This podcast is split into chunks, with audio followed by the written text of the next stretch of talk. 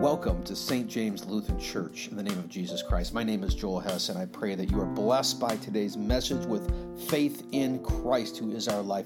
If you'd like to support the mission of God here in Chicago, go to stjames-lutheran.org. In the name of Jesus Christ, amen. These guys are probably like, man, I wish someone else was preaching. I've been listening to this guy for the last like two days at uh, different services. Anyhow, sorry. Words. They say we live in a scientific age. You all got your iPhones, you drove a car here, you're vaccinated. Maybe not, don't tell me. I, we are, though, right? Scientific age, technology reigns. Look on uh, university websites, and the front page will always be we're working on this cure, we're making these things, we're inventing new ways. It's all science and industry. We were telling our kids they have to go into science, even math. Sherry, where's Sherry? She loves math.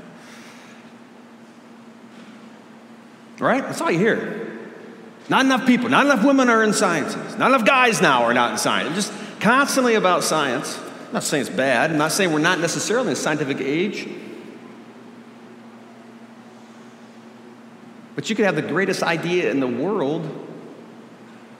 If you can't communicate it, worthless. This past year, we saw the future of the world in a sense, being America is the strongest country, mightiest country in the world, and well, we used to think the protector of freedom and democracy, and that's good. 2020, and it was decided among two people using words to convince you, to change your mind. They were voted on the use of words. Because you can have the greatest things in the world. You, you can, you can collect all these items and, uh, and uh, you can know the economy very well, and you can have the stuff, and you can have the cures and great medicine. Like America, we have all the science and the stuff and the technology. And yet, a word can give meaning to something or strip it away. Just a word the love of a wife, I love you. Kids, I love you. You know what I mean? Just words. And without words, there is no meaning and there's no perm- purpose. And you can find the cure to cancer, but without words, who cares about living? And that's outside of God, even, right? Power of words change lives more than the power of technology or the sciences. And without words, life is meaningless, even with all the stuff you possibly could want. And if that's the case, and we saw that this past year, we, we got it all, and yet this past year, we're more divided than ever. Why? Because of words stripping away meaning, causing doubt on the vaccine, or promoting the vaccine. Either way, words and people using words, the power of them destroys anything. Even objectively, if it's good and fine, and everyone should agree. It's just amazing, isn't it? I promise you that will never change.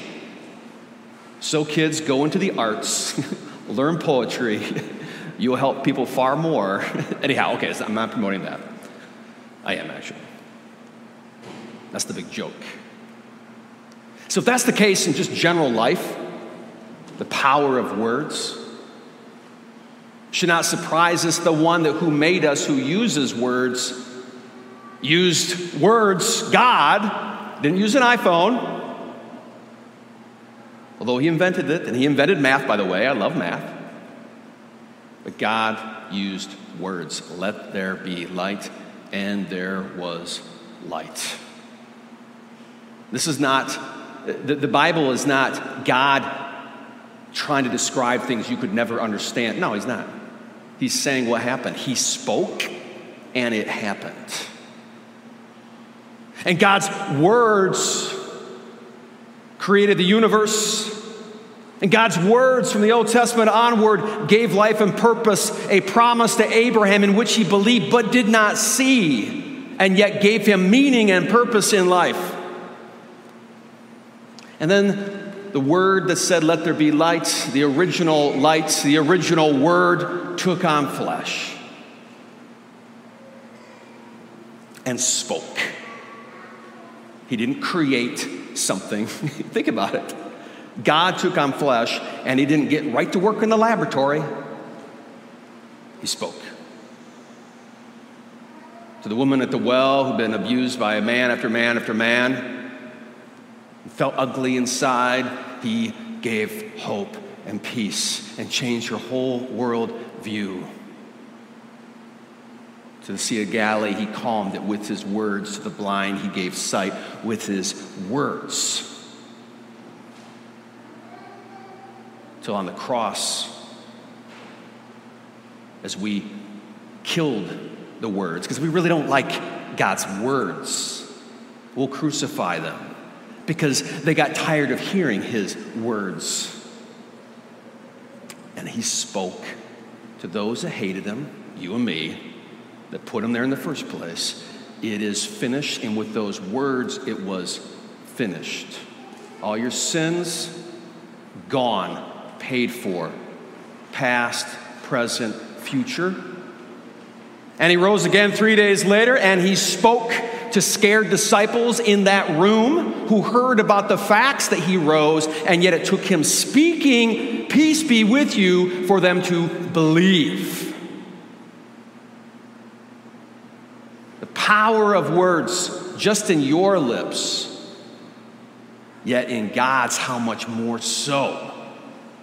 And so it should not surprise us that this Jesus who died and rose for all of humanity who with his words changed reality, told his apostles, his pastors, the church as a whole to go and shed light on the world and raise the dead in spirits and the hopeless and the shameful and those who are ashamed and broken down and to change lives not through technology. You're going to use words. Think about it. Think about this. Make disciple. How? Teach. Is going to make a disciple. Preach, Jesus says, to the ends of the earth.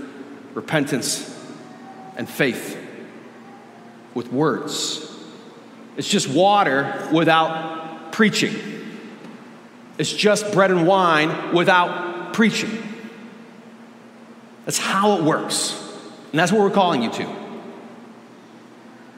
When uh, in the Augsburg Confession, the German phrase for what we call the pastoral office called Predigtamt, these, these guys all know it, we're nerds.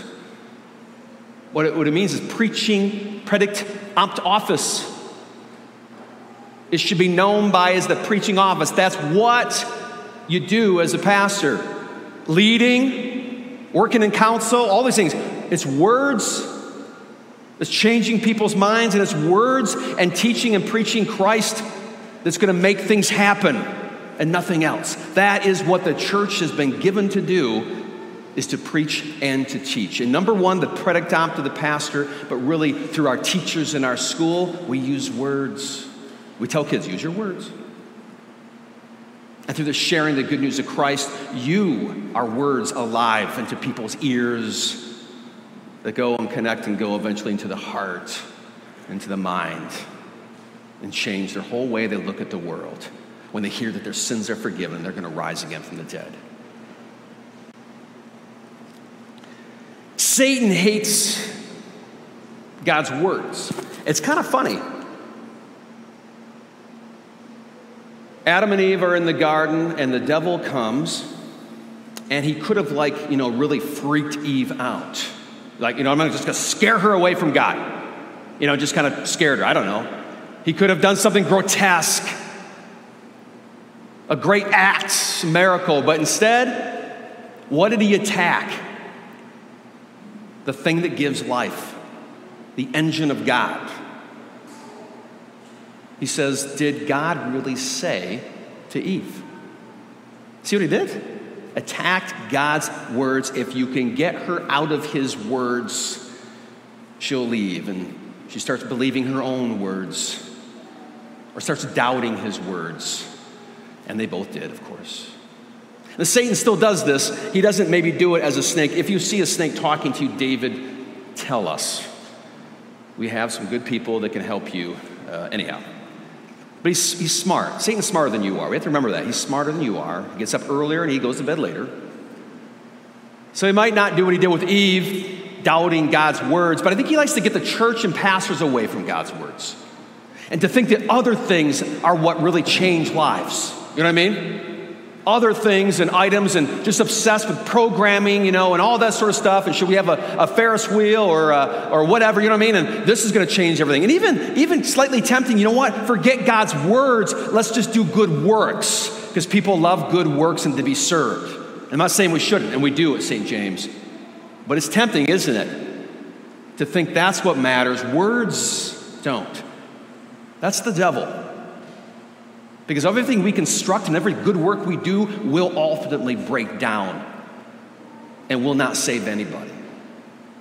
But the words that you have, and not just preaching, but with the people you're going to be with, the young man who is absolutely carrying the weight of the world, and he knows he screwed up, and he did. He is a sinner and he messed up big, and he assumes that's it. Your words you are forgiven by the blood of Jesus Christ are going to change a life. Yesterday, hanging out with the Teskey family, looking at a dead body.